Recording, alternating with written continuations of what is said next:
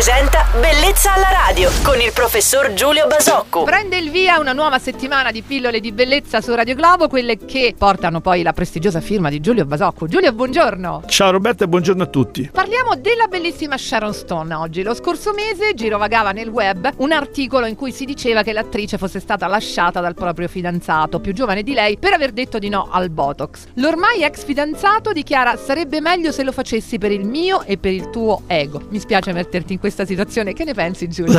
Qui lo sai che posso dare sfogo a tutta la mia, la mia anima da, da, portiera. Allora, io ne penso, penso, vabbè, quello che pensano tutti, che se una donna straordinaria come Shannon Stone, che è stata donna straordinaria anche nella vita, nell'affrontare i problemi drammatici della sua vita, quindi anche, anche intellettualmente, umanamente, una donna straordinaria, oltre che di una bellezza indimenticabile, eh, si è accompagnata da un uomo così scemo, eh, evidentemente c'è qualcosa che non funzionava, perché un'affermazione del genere o, o distorta dal, dai racconti dei giornalisti, ma seppur vera, è un'affermazione che diciamo racconta di una, eh, ma neanche di una poca sensibilità, di grossi limiti dal punto di vista della persona che la fa. Ritengo che Sharon Stone sia una donna bellissima, è una donna che ha portato avanti un, un suo modo di essere, un suo modo di cambiare quel rapporto con la bellezza che percepiva il mondo, il pubblico, fortemente eh, legata alla sessualità, fortemente legata alla, alla, alla prorompenza del fisico, ma l'ha trasformata in una si è trasformata in una donna attraente per mille qualità e capacità umane.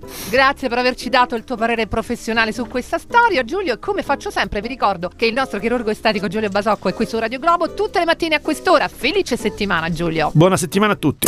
Bellezza alla radio.